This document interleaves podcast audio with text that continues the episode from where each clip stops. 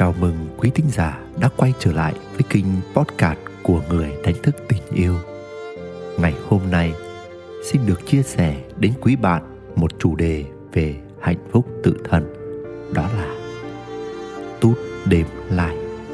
Mời quý bạn thư giãn, thả lỏng và lắng nghe. Tút đêm lại.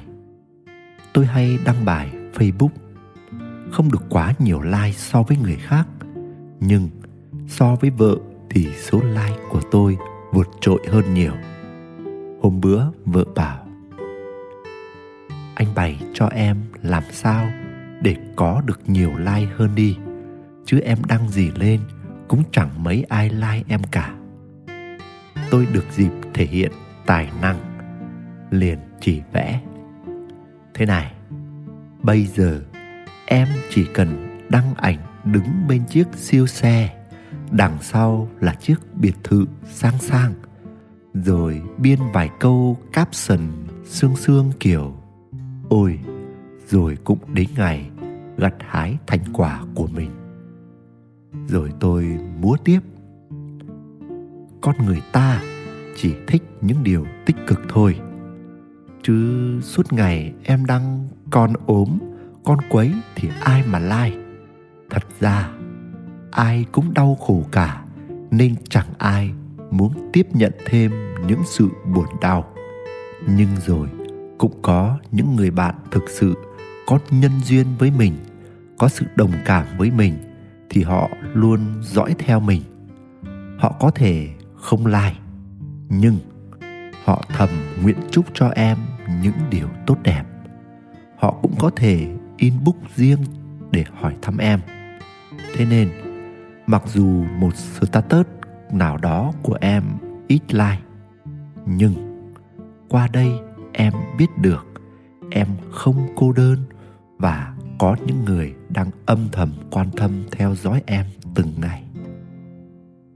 Khi em đăng em bên biệt thự siêu xe hoặc đang đi nghỉ dưỡng ở resort sang chảnh, có thể em sẽ dễ được tung like, kèm theo những lời comment khen ngợi kiểu như: dạo này bạn trẻ quá, hay dạo này trông bạn thần thái quá, hay tôi biết bạn hạnh phúc mà.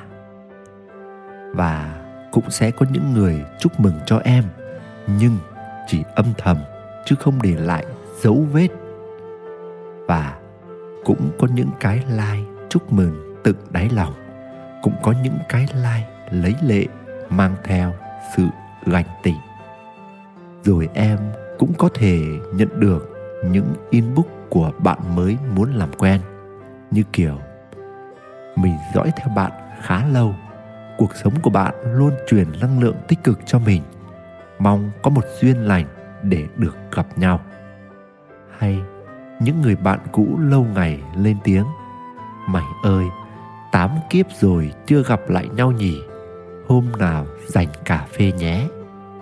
Tôi nói tiếp: hai thái cực đó, like ít hay like nhiều, inbox hay không inbox, luôn lẫn lộn hai mặt của nó. Thế nên điều quan trọng là chúng ta đừng dính mắc vào đó. Nhưng vợ tôi lại bảo: nhưng dù sao thì em vẫn thích nhiều like hơn. Tôi nói: ừ, thì anh cũng thích nhiều like hơn mà, nhưng quan trọng em có nhiều like để làm gì.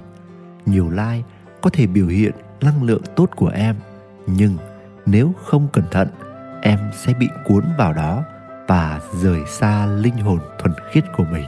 Đây là ông Đánh Thức Tình Yêu nói, chứ không phải tôi nói đâu nhá. Và em có biết cái like nào quan trọng nhất đối với mình không? Cái like quan trọng nhất là cái like cho chính mình. Dù chỉ là một cái duy nhất, nhưng nó chứa đựng sự vô lượng vô biên. Đây không phải đơn thuần chỉ là động tác nhấp vào một cái biểu tượng, mà bên trong nó mang lại một ý nghĩa là sự ghi nhận chính mình, đón nhận chính mình, yêu thương chính mình, thấy mình có giá trị, thấy mình xứng đáng được lại. Nguyễn Đức Quỳnh, người đánh thức tình yêu. Quý thính giả đang nghe trên kênh podcast của Người Đánh Thức Tình Yêu. Hy vọng những chia sẻ của tôi tô thêm sắc màu cho những trải nghiệm của bạn. Chúc bạn luôn tìm thấy bình an và niềm vui giữa cuộc đời. Xin chào và hẹn gặp lại.